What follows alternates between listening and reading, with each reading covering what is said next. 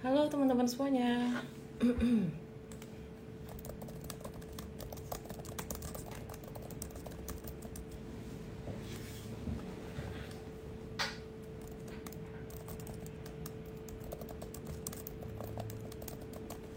Ada Akuang, ada Herman, ada Seriana, Emma, Monica.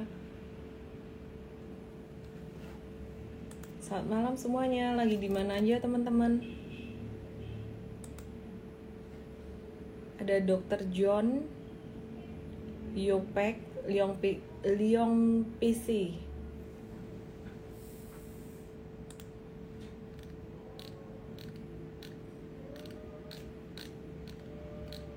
Oke teman-teman malam hari ini saya mau bahas saham dan juga bahas kripto karena banyak banget permintaan uh, buat dibahasin kripto ya. Tapi kriptonya untuk tambahan aja ya teman-teman ya. Menu utamanya tetap saham. Mtrade kencengin kripto dong. Entar belum banyak peluang nanti malah pada nyangkut beli di atas gitu. Kalau udah mulai ada muncul peluang-peluang kita kasih tahu juga. Oke, teman-teman semuanya, apa kabar malam hari ini?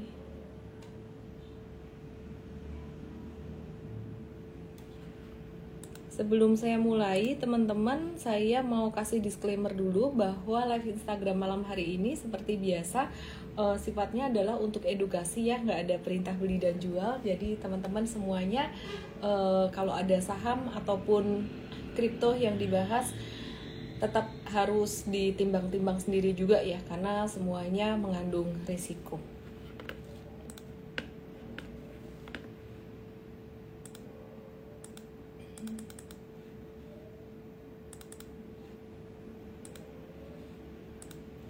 Bentar lagi saya mulai ya teman-teman ya.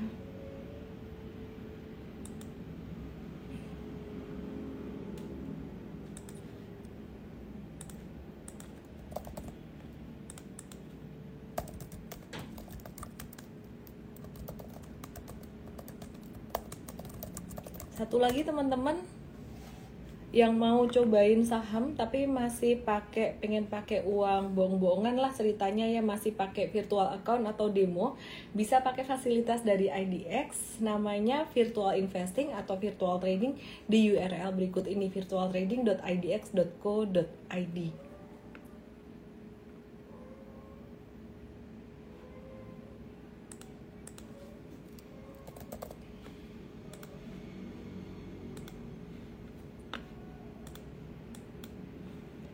Oke, saya mulai ya teman-teman ya.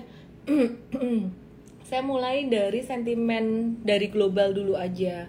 Nah, ini dari global kemarin tuh kan ada sentimen positif sebenarnya beberapa waktu yang lalu ada sentimen positif bahwa inflasi di Amerika Serikat itu terkendali. Jadi kalau inflasi terkendali, eh, Bank Sentral Amerika juga masih akan mempertahankan suku bunga rendah gitu. Jadi sempat ada pernyataan pribadi Yellen kemarin. Sempat ada pernyataan pribadi Yellen. Yellen itu sempat ngomong bukan Ellen ya. Yellen sempat ngomong bahwa suku bunga itu mungkin bisa dinaikkan dalam waktu dekat. Nah ini agak-agak nggak align dengan uh, pernyataan yang sebelumnya. Ini sempat kemarin bikin jadi jadi agak-agak khawatir gitu ya. Jadi bikin market agak khawatir. Dan juga bond yieldnya jadi agak naik dikit gitu. Cuman kalau kita perhatikan se sekarang masih belum ada tanda-tanda dinaikkan suku bunga. Itu cuman pernyataan pribadi dari Yellen aja gitu. Nah teman-teman kalau kita perhatikan pasar saham di Indonesia ini masih sangat sideways sekali. Tapi beberapa saham udah mulai rebound udah mulai naik dikit-dikit Nah, kalau kita perhatikan udah mulai ada foreign inflow atau uh, investasi asing masuk ke Indonesia, masuk ke pasar saham Asia, termasuk salah satunya Indonesia juga ya. Jadi foreign inflow di pasar saham Asia ini merupakan yang pertama di tahun ini gitu. Uh, hal ini terjadi karena mulai nampak ada tanda pemulihan perekonomian di Asia terutama dari data manufaktur dan juga dari data ekspor ya teman-teman. Nah kalau untuk inflow asing sendiri buat negara-negara Asia, negara-negara berkembang di Asia itu kita bisa lihat seperti di Korea Selatan, Taiwan, Filipina, Thailand, Vietnam, Indonesia dan India itu totalnya sekitar 360 juta US dollar.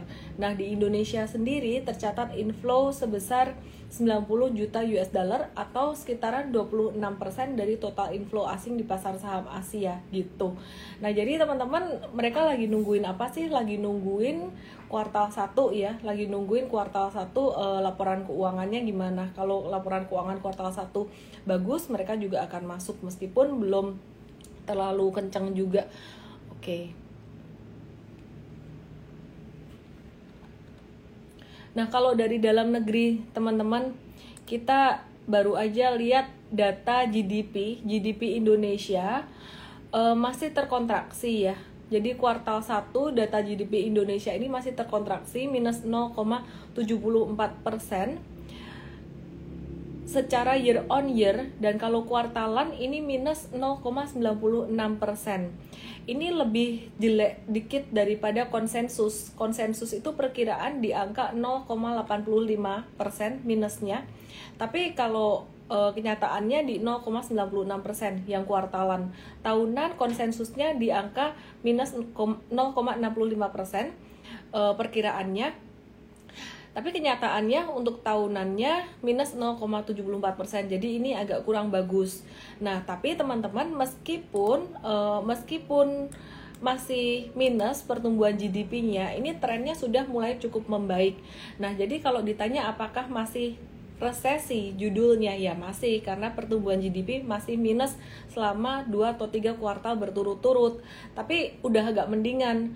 Nah di kuartal 2 2020 kemarin itu minusnya 5,32 kemudian kuartal 3 itu minusnya 3,49 Terus uh, kuartal 4 minusnya 2,19 dan kuartal 1 2021 itu minusnya 0,74% secara year on year. Jadi kalau teman-teman perhatikan dia sempat jatuh dalam parah di kuartal 2 tahun lalu kemudian naik pelan-pelan gitu. Nah, kalau perkiraan saya sih nanti uh, di kuartal kedua 2021 di bulan Juni nanti yang akan diumumkan di Agustus ya GDP-nya ini bisa uh, membaik udah bisa menguat.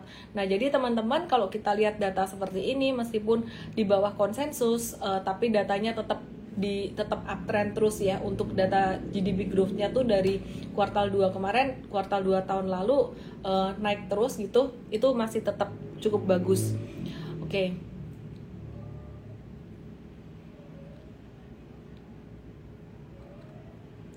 Oke teman-teman malam hari ini aku mau highlight untuk beberapa sektor komoditas terutama komoditas. Malam hari ini live-nya aku juga kayaknya nggak bakalan lama teman-teman. Mungkin sekitaran 8.40an selesai ya karena I just got back. Baru sampai rumah gitu. Oke jadi teman-teman aku mau eh, bahas beberapa sektor komoditas. Mungkin kemarin aku udah bahas sektor komoditas metals uh, terus kemudian ada ada batu bara juga kemarin ya. Nah, ini aku mau bahas pulp and paper. Aku mau bahas pulp and paper. Nah, kalau pulp and paper ini uh, hari ini tadi menguat ya. Ini sebenarnya aku udah bahas beberapa waktu yang lalu juga sih kalau pulp and paper.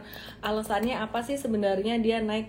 Alasannya sebenarnya to be very honest ini udah murah banget, udah sangat murah banget untuk pulp and papernya.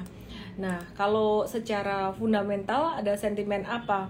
ada uh, Prom Manufacturing Index Bank Indonesia ini melaporkan kinerja industri pengolahan terindikasi membaik untuk pulp and paper sendiri gitu dan mulai berada pada fase ekspansi pada kuartal 1 tahun 2021.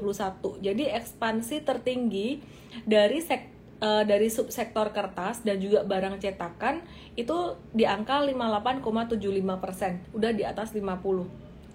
Sementara itu dengan adanya larangan mudik ini juga berpotensi untuk mendorong tren orang kirim-kirim parcel dan juga uh, dan juga hadiah ya atau belanja secara online dan ini juga meningkatkan penggunaan uh, paper juga untuk kemasan gitu. Nah, uh, selain itu selama WFA kemarin ini juga mobilitas sangat terbatas jadi tren food delivery itu juga naik ini juga pengaruh juga untuk industri pulp and paper jadi pulp and paper ini sebenarnya termasuk salah satu yang cukup diuntungkan pada masa pandemi saat ini oke banyak juga orang yang mulai concern pakai bahan untuk bawa makanan itu yang ramah lingkungan. Jadi mulai meninggalkan plastik dan banyak uh, menggunakan pulp and paper gitu.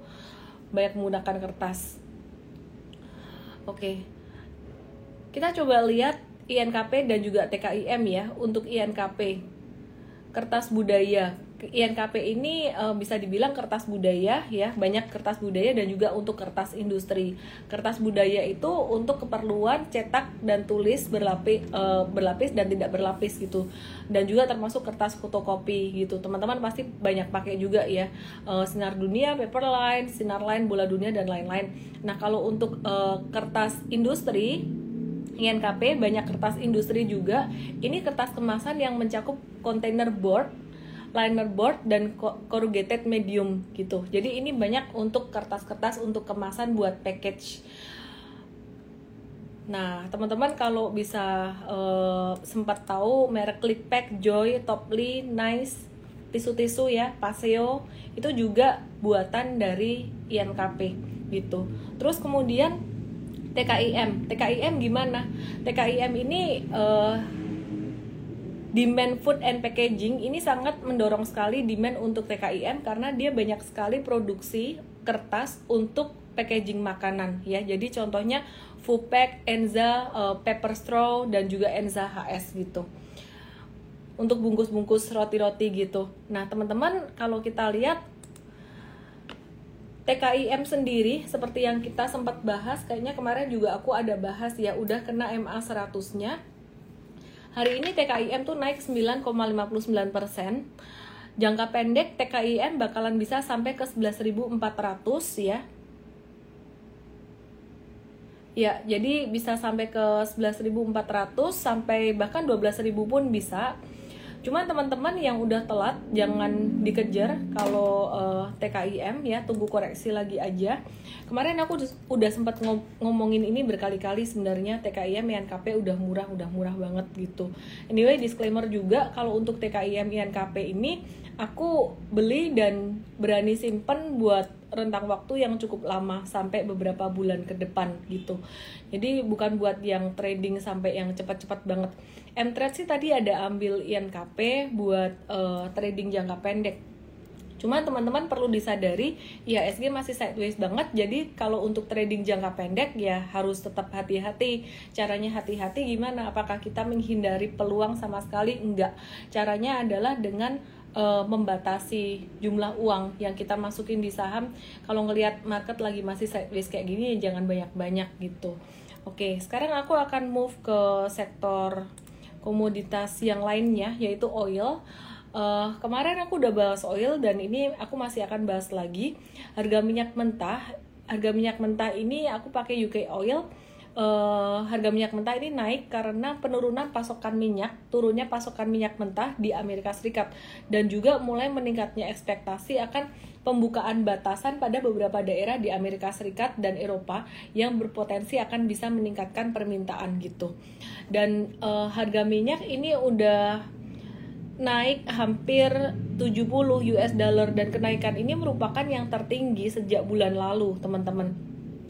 Data pasokan minyak mentah Amerika dari American Petroleum Institute ini mulai menunjukkan penurunan uh, 7688 juta barrel pada 30 April kemarin dan penurunan ini merupakan yang terbesar sejak akhir Januari 2021. Jadi gimana teman-teman artinya? Artinya gini, kalau uh, supply-nya berkurang sedangkan demand-nya meningkat udah pasti harganya juga akan naik.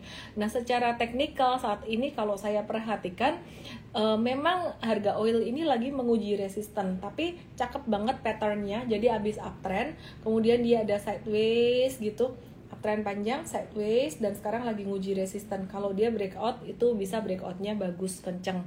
Nah jadi teman-teman uh, mungkin bisa watch untuk saham. Elsa sekali lagi teman-teman disclaimer apa yang saya bahas di sini sebaiknya teman-teman tetap pertimbangkan lagi karena uh, dalam berinvestasi itu kan semuanya probability ya. Jadi teman-teman harus pertimbangkan baik-baik. Dan e, mengingat IHSG sekarang trennya juga masih sideways jangan semua duit all in dimasukin ke sini juga gitu.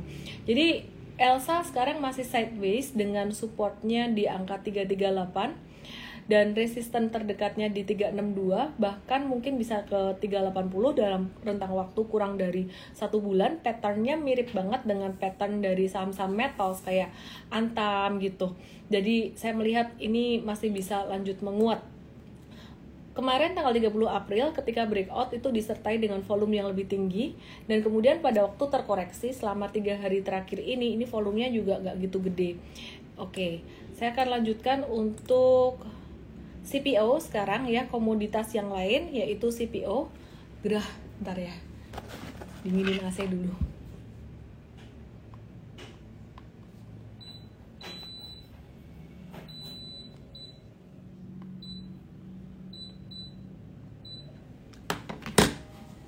Oke, okay, CPO ya. CPO ini kemarin saya juga udah ada bahas kalau CPO itu yang menarik ada saham LSIP. Sebenarnya kalau bicara tentang AALI, kenapa AALI turun terus ya uh, siklikal aja sih sebenarnya AALI itu perusahaan bagus, cuman ya memang lagi slow banget. Nah, ini yang lagi mau jalan LSIP. LSIP ya. Jadi teman-teman uh, kita tadi saya kemarin juga ada bahas LSIP gitu untuk LSIP sendiri di M-Trade ini masuk untuk investasi midterm atau jangka menengahnya. Coba saya bahas untuk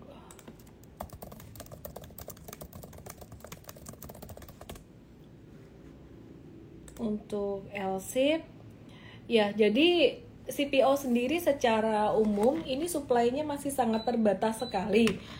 Jadi suplainya turun 3,6% year on year dibandingkan dengan tahun lalu uh, dengan FFB yieldnya 16,7 ton per hektar atau turun 2,7 persen secara tahunan gitu.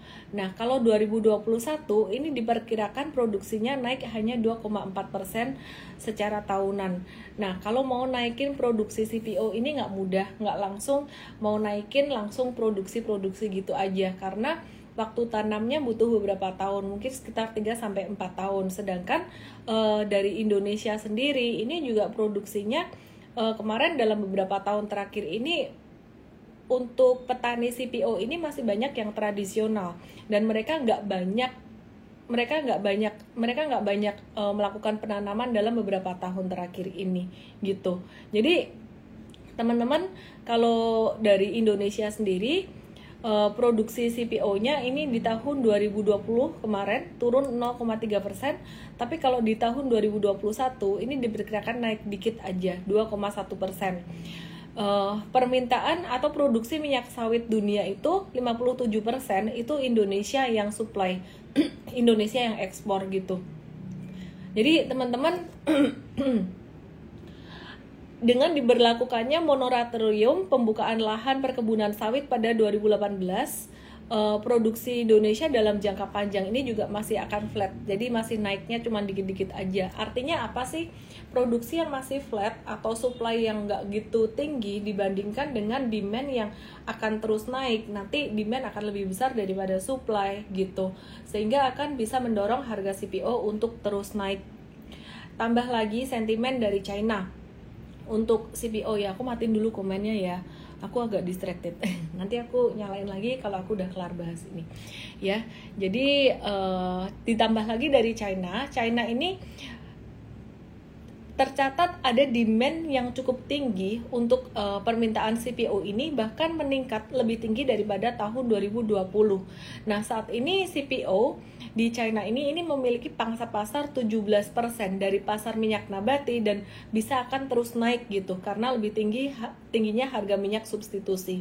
Jadi teman-teman yang kemarin udah sempat beli LSIP untuk di hold ya, udah sempat beli LSIP untuk di hold. Mungkin sempat sideways dari Maret sampai Mei kemarin ini dua bulan sideways. Nah ini mungkin udah mulai uh, udah mulai agak-agak lepas landas ya. Sabar-sabar dulu aja. Dalam rentang waktu kurang dari satu bulan resistennya di angka 1425 uh, ya sabar dulu. Kalau Ali gimana saya buka catnya dulu ya. Agak slow nih cat saya Oke, sambil nunggu chat Ali saya ke buka ya, saya bahas dulu tentang India, permintaan CPO dari India, meskipun India ini lagi COVID banget ya, COVID-nya lagi uh, lagi parah banget di sana. India ini justru malah meningkatkan impor CPO karena produksi dalam negerinya dia nggak mencukupi gitu. Jadi mengingat 65 sampai 70% kebutuhan minyak nabati India itu berasal dari impor dan 55 persennya adalah CPO. Oke, saya akan cek untuk Astra Agro Lestari. Jadi untuk LSIP sendiri supportnya udah agak-agak naik teman-teman. Nah, ini Ali hari ini juga hari ini tadi juga naik ya. Kalau Ali ini sampai ke level 10 400-an. Kalau untuk LSIP LSIP ini Ali supportnya di 9650 hari ini tadi ada breakout dari support 9 dari resistance 9650 jadi 9650 tuh jadi support yang baru gitu. Nah, sedangkan kalau si LSIP LSIP ini supportnya dia naik jadi 1330. Dia hari ini breakout dari 1330 gitu. Oke. Terus satu lagi yang menarik yaitu di SNG dan juga LSIP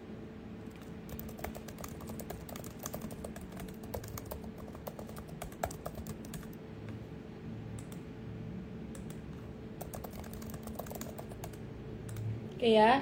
Jadi di SNG ini masuk watchlist kita juga di angka 580 sampai uh, angka 600-an.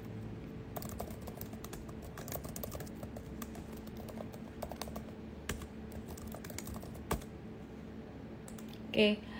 Uh, masih di area support ya teman-teman ya. Jadi bedanya kalau LSIP itu breakout play tadi, breakout uh, dari dari angka angka berapa ya 1330. Sedangkan kalau di SNG itu di area support gitu. Jadi dia potensi untuk mantul dari supportnya. Cukup bagus sih. Jadi uh, eh, CPO kita lihat tiga itu. Oh ada yang menarik lagi sebenarnya dari CPO itu ada Salim Infomas. Ada Salim Infomas SIMP ini uh, grup dari Indofood juga. SIMP ini dia udah breakout dari 21 April malah udah uptrend tapi agak-agak ketinggian. Ini udah agak ketinggian jadi uh, hold aja. Nah kalau untuk di SNG nya sendiri secara fundamental gimana nih? Kalau di SNG ini secara fundamental ini kemarin profitnya naik 22,4% year on year. Nggak terlalu kencang dibandingkan dengan CPO-CPO yang lain. Tapi di kuartal 1 2020 ini di SNG uh, eh, dia net profitnya lumayan lumayan oke okay juga naik 2 digit 22,4% year on year. Uh, inline dengan uh, konsensus dari analis juga gitu. Karena didorong kenaikan harga CPO juga. Oke, teman-teman, saya akan coba mulai untuk bahas kriptonya oh ya kelupaan uh, cool coolnya kelupaan ya. Hmm. Adaro kemarin udah naik lumayan kan ya. Ini hari ini turun lagi ya balik ke sideways-nya lagi. Udah biarin dulu aja.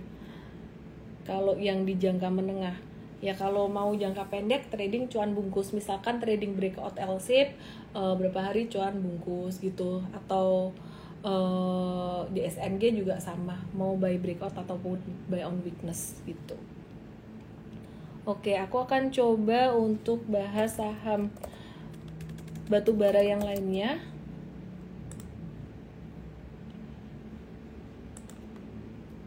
PTBA belum menarik hmm,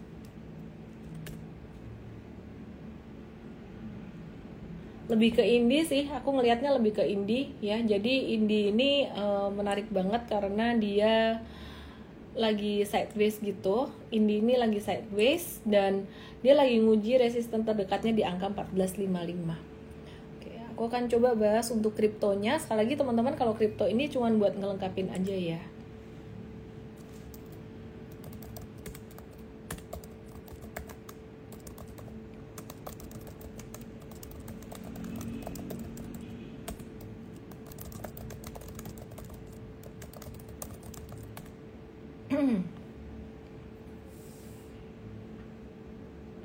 Oke, aku akan bahas oh metals. Metals kemarin udah aku bahas teman-teman.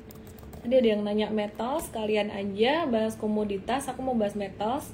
Uh, metals hari ini kita udah profit taking buat antamnya ya untuk swing trading. Tapi masih bisa naik sih. Uh, kita akan buyback kalau dia ada koreksi untuk antam. Harga koper, koper, tembaga dan juga nikel ini uh, masih tren naik juga gitu. Jadi kita masih watch untuk metals. Permintaannya juga masih bakalan naik karena uh, ya masih bakalan naik karena karena karena potensi untuk perekonomian yang membaik. Elsa udah aku bahas tadi nggak seru kripto gimana nggak seru itu si Doge mengaum hari ini dia naik lagi keterlaluan. Saya belum sempat buyback dia udah naik naik terus. Oke ya. Oke aku akan bahas kripto karena banyak banget yang nanya kripto. Uh, ya doge dia membentuk pola scallop scallop itu pola yang bentuknya huruf J. Nih aku kasih lihat ya. Aduh nyangkut. Ini buat belajar aja teman-teman ya. Ini buat belajar aja jadi kayak gini nih pola scallop ini uh, pola yang bagus banget apalagi dia breakoutnya dengan volume yang sangat tinggi. Cuman aku nggak saranin masuk sekarang ya. Bahkan aku aja nggak masuk sekarang gitu. Aku sempat masuk di bawah sini terus exitnya di sini. Eh dia masih naik ya sudahlah. Terus dia turun di sini saya nggak ada cash. Karena waktu itu udah ditarik juga uangnya sebagian dan uh, di udah dibeliin koin yang lain gitu. Jadi pelajaran cash is the king. Pas di support waktu itu nggak beli gitu. Terus kemudian ya intinya dia breakout breakout dari angka 0,413 di sini 0,413 di sini. Nah teman-teman ini kalau udah kayak gini nih jangan dikejar. Uh, biarin dia koreksi dulu. Koreksinya mau sampai di angka berapa? Apakah bisa koreksi sampai di sini? Uh, sebentar ya aku pasangin MA dulu. Ini kok nggak ada MA nya sama sekali. Oke. okay ya aku aku tungguin di angka 0,41 wah nggak mungkin nih sampai ke angka situ. Uh, mungkin mungkin aja sih bisa bisa aja sih nggak ada yang nggak mungkin. Aku coba pasangin juga buat Fibonacci. Kalau teman-teman mau ngeliat di sini. Ntar ya aku cari dulu garisnya. Di mana kan dia garisnya? Oke ini dia Ya, sebenarnya kalau Fibonacci itu dipasangnya harus udah terbentuk high. Ini belum terbentuk high, jadi harusnya belum boleh. Tapi aku perkirakan aja, seandainya malam hari ini terbentuk high di sini, ini kita nawarnya. Nah, Fibonacci itu Fibonacci yang sakral di angka 38,2 dan juga angka uh, Fibonacci 61,8 gitu. Nah, 61,8 itu di angka 50 0,50 ini, di angka ini. Berarti ini angka nawar 1. Kemudian angka nawar 2-nya surprisingly pas banget dengan garis support yang aku tarik tadi gitu. Jadi di 0,406. Nah, ini uh, buat belajar aja teman-teman kalau misalkan ada yang ngebentuk pola seperti huruf J gini. Ini ini tanda bullish banget, cuman jangan dikejar, tunggu aja koreksinya. Jadi path-nya path-nya mungkin dia akan koreksi sampai 0,50434 dulu baru kemudian naik lagi ya. Gitu. Atau kemungkinan kalau misalkan dikasih sampai di 4078 ini ini justru lebih bagus lagi. Jadi belinya uh, belinya belinya ini belinya nyicil-nyicil aja kalau pas koreksi. Uh, ini ada yang bilang katanya tanggal 8 tanggal 9 ini ada sentimen positif Elon Musk mau bikin apa gitu interview Doge atau something. Ya anyway intinya sih jangan beli sekarang gitu aja ketinggian. Balik lagi ke saham. Banyak banget yang nanyain Elsa. Tadi aku udah bahas Elsa tuh di awal banget sebenarnya ya. Elsa di Elsa di saat ini tuh wait and see dulu teman-teman. Jadi uh, kalau kita ngelihat tren dari harga oil, harga minyak ini memang masih terus naik, lagi kena resisten gitu, tapi potensi masih potensi naik. Ya Elsa wait and see dulu aja. Ini patternnya mirip banget kayak Antam. Oke. Okay. Sebenarnya kalau koin, koin bicara tentang koin itu ya uh, watch yang gede-gede aja kayak BTC BTC itu sekarang lagi dekat-dekat support sih sebenarnya terus kemudian yang kedua uh, abis BTC terus perhatikan Ethereum karena dia mau keluar Ethereum 2 gitu. Terus uh, ya ini koin-koin yang lumayan gede tapi gerakannya udah agak slow. Kemudian lihat BNB BNB nya kapan hari juga dia habis breakout. Nah habis BNI habis BNB uh, eh, teman-teman bisa lihat Doge dan juga kalau aku perhatikan yang terakhir ini lumayan cepat naik tuh uh, oh satu lagi last but not least koin dari dalam negeri kebanggaan Indonesia toko kripto TKO. Anyway, aku nggak ada kaitan apa pun dengan toko kripto dan aku tidak tidak memberikan referensi. Anda mesti uh, trading kripto di mana itu atur sendiri aja. Nah, saya bahas kripto karena banyak permintaan di sini. Uh, kripto ini dijadiin sambilan aja teman-teman jangan yang utama karena dia fluktuasinya memang volatilitasnya gila banget dibandingin saham memang beda gitu. Oke, aku mau bahas BNB USDT BNB USDT ini supportnya di angka 595 Uh, tadi ya, baru aja hampir kena support hari ini ini udah mantul lagi. Itu support yang pertama. Kemudian support yang kedua untuk BNB USDT ini di angka sekitaran 560 560 jadi udah agak-agak naik dikit gitu kita pakai MA 20 nya gitu Nah, ini BNB USDT. Intinya sih tetap buy on weakness sih kalau saya karena fluktuasinya lumayan gede banget gitu. Tapi banyak cuan di kripto, uh, ada yang bilang banyak cuan di kripto. Iya, tapi sekali turun teman-teman belum pernah ngerasain turunnya aja. Kenapa? Karena dia lagi trending, dia lagi uptrend. Prinsip saya dalam berinvestasi dalam trading karena udah pernah ngerasain krisis, udah pernah ngerasain forex, udah pernah ngerasain cuan gede, udah pernah ngerasain digebuk juga. Jadi prinsipnya nomor satu adalah jangan inget pengen cuan aja. Kalau anda inget pengen cuan aja, ngelihat doge naik terus itu bisa kesel. Tapi ingat juga ada resiko, ada resiko. Jadi di balik semua maupun koin saham yang naik kencang pasti nanti turunnya kencang. Perhatikan aja Doge kemarin yang naiknya kencang itu sekali jatuh juga kencang. Jadi kenapa nggak kita sabar dulu nungguin dia uh, koreksi gitu. Ya jadi uh, teman-teman kalau mau trading di kripto uangnya jangan gede-gede juga dulu gitu, jangan serakah semuanya dicemplungin di situ. Yang paling bahaya sebenarnya adalah psikologi trading. Nih Suryanto Chen 82 saya digebuk di kripto di 2018 everything I believe that it's all about timing ya. Kalau timingnya lagi bagus lagi uptrend ya pasti semuanya bisa cuan gitu. Baik di saham di kripto di forex atau apa pun. Kalau lagi nggak timingnya bullish ya kayak saham sekarang lagi sideways tapi aku nggak bilang saham nggak bagus. Banyak yang pemula teman-teman yang masih pemula langsung ngejudge langsung ambil kesimpulan. Uh, pas saham pas dia masuk saham sideways. Terus masuk kripto di waktu yang sama kriptonya uptrend. Lalu dia judge wah saham tuh jelek gitu. Jadi uh, nggak nggak menguntungkan.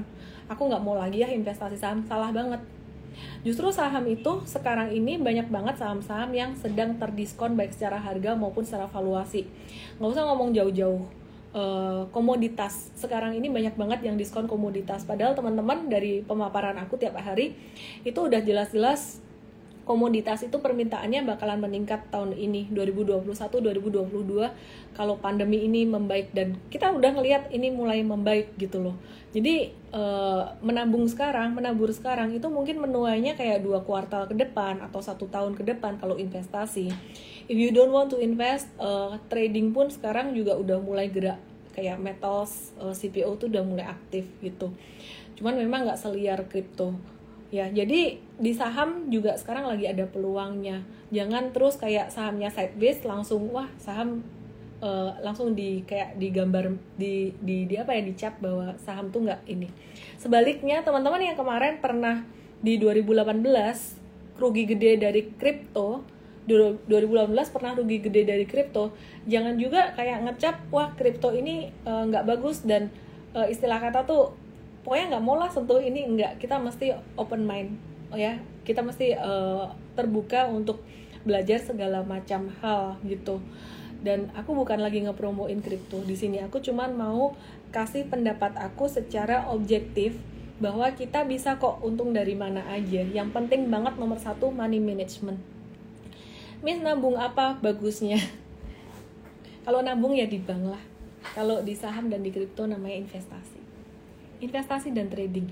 INKP dan Tekim gimana? Aku udah bilang tadi INKP dan Tekim tuh lagi murah banget. Kalau mau nambah lagi ya masih bisa. Kalau teman-teman e, mau holdnya buat beberapa bulan ke depan mah hajar hajar kanan juga nggak masalah ya. Tapi kalau buat trading ya mesti nawar gitu. Hmm, apalagi ya? Oh iya aku mau bahas toko kripto. Toko kripto kalau teman-teman biasanya aku pakai eh, USDT ya persnya. Ini aku pakai untuk toko kripto pakai eh, BIDR pakai rupiah.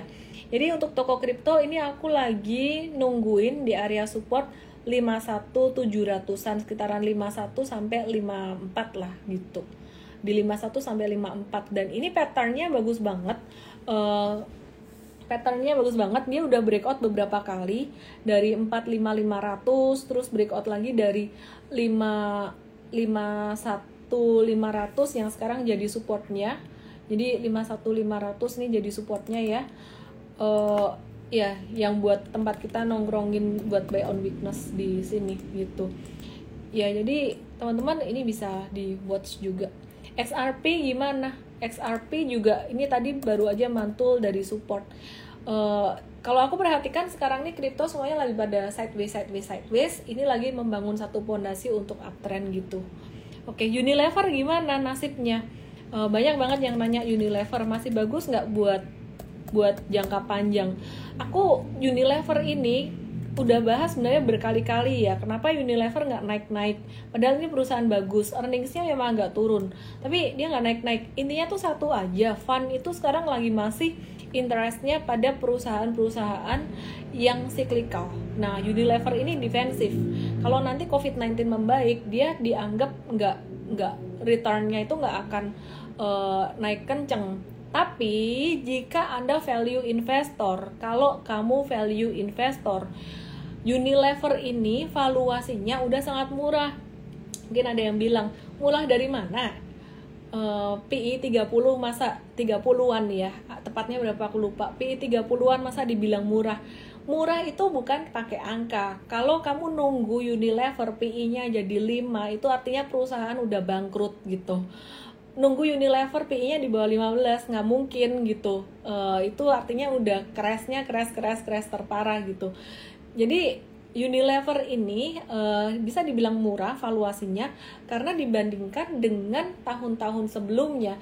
Itu dia valuasinya di bawah standar deviasi minus 2 jadi ini rata-rata ini standar deviasi minus 1 ini standar deviasi minus 2 ja jarang banget sekarang saham-saham yang uh, di bawah standar deviasi minus 2 kayaknya gudang garam udah mulai agak-agak naik juga kayaknya udah nggak di situ. Jadi udah sisa kayak gudang garam HMSP Unilever aja yang uh, valuasinya murah. Tapi sekali lagi teman-teman, kalau kamu mental trader, jangan ikutin kata-kata aku, wah beli Unilever karena valuasinya murah, nggak cocok ini cocok buat teman-teman yang suka beli simpan sampai bertahun-tahun gitu. Nanti kamu bisa kesel bisa marah-marah bisa ngoceh-ngoceh. Tuh Ellen bilang katanya valuasi murah nggak naik-naik. Siapa bilang kalau saham valuasi murah tuh terus naik? Enggak gitu. Justru saham yang valuasinya murah itu memang naiknya pelan-pelan gitu. Biasanya naiknya pelan-pelan uh, buat long term gitu. Nah kalau kamu mau saham yang naiknya cepat itu jangan value investing. Cari aja yang trennya lagi naik which is sekarang di saham lagi agak susah uh, cari yang tren naik tuh di crypto gitu but be very careful with the risk oke okay. anyway malam hari ini sampai sini dulu teman-teman. Jangan lupa join seminar online 8 Mei. Nanti kita akan bahas banyak banget yang bingung apa sih maksudnya invest the company uh, buy the company and trade the trend. Sabtu nanti kita akan bahas ya. Dan kita akan ajarin juga live buat member atau user IM Trade. Kita juga mulai bahas kripto untuk user IM Trade hari Sabtu nanti jam 9 pagi. Tapi kalau untuk non member jam 8 malam ada saya pernah dengar orang gebrak-gebrak meja karena Unilever jeblok. Itu aja Unilever jeblok. Itu siapa tadi yang ngomong Mister siapa tadi? Itu baru Unilever jeblok. Gimana kalau saham-saham gorengan kecil-kecil yang jeblok? Ini perusahaan masih ada fundamental. Jadi teman-teman yang mau value investing ya sekarang waktunya untuk Unilever. It's not a recommendation it's just my opinion. Oke. Itu aja sih thank you semuanya dan selamat beristirahat saya Ellen May salah profit. Kalau yang mau join mtrade langsung ke mtrade.id.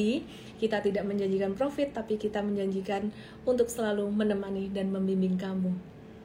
Saya saya Elon ya udah dari tadi ngomong gitu terus ngantuk nih. Bye bye.